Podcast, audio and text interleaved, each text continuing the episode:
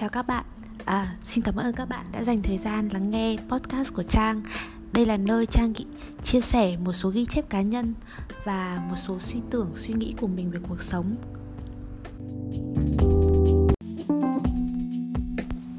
Trang có một viết một cái blog à, và đã viết suốt từ năm 2006 tới giờ, tức là khoảng độ 13 năm.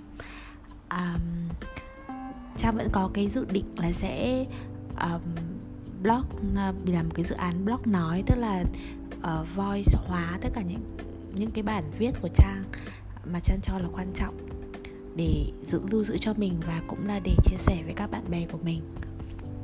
Hôm nay trang sẽ um, chia sẻ với các bạn một bài viết tên là 100 điều vụn vặt. Trang viết ngày 18 tháng 12 năm 2017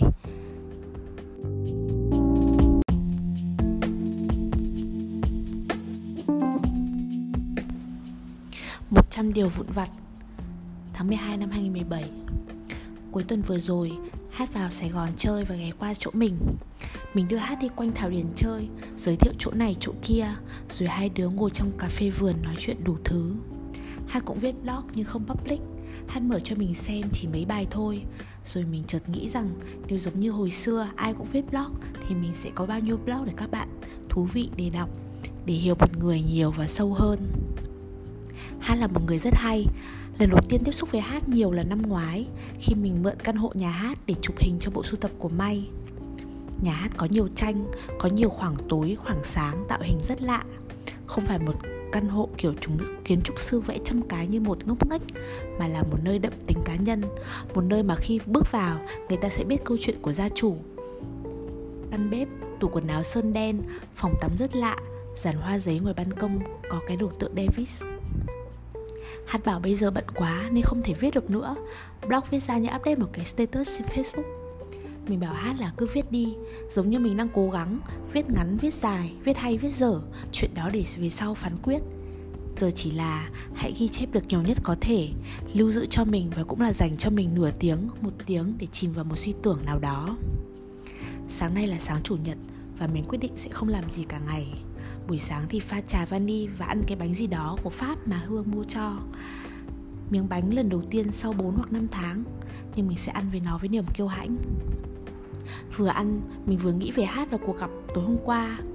Mình có rất nhiều bạn tốt và hay nhưng có một người một vài người bạn thực sự inspire mình và hát là một trong số đó.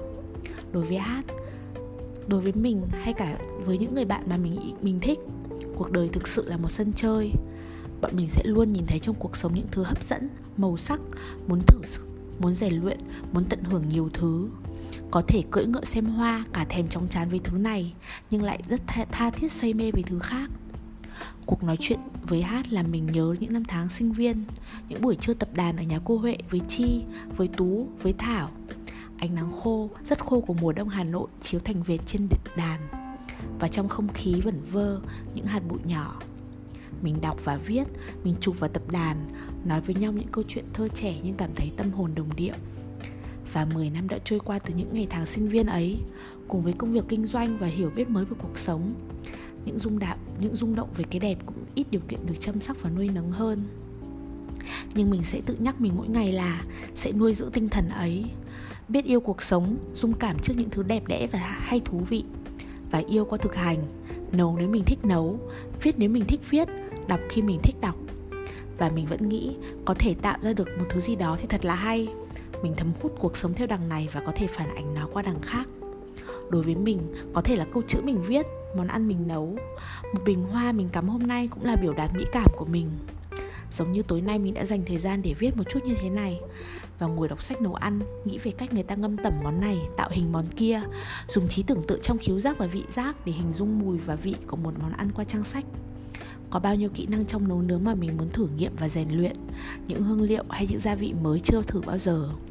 Xem và đọc là một chuyện, nhưng chỉ cần thử nghiệm một phần một nghìn những điều đó trong bếp riêng của mình cũng là trải nghiệm cuộc sống này một cách sâu sắc hơn và cá nhân hơn.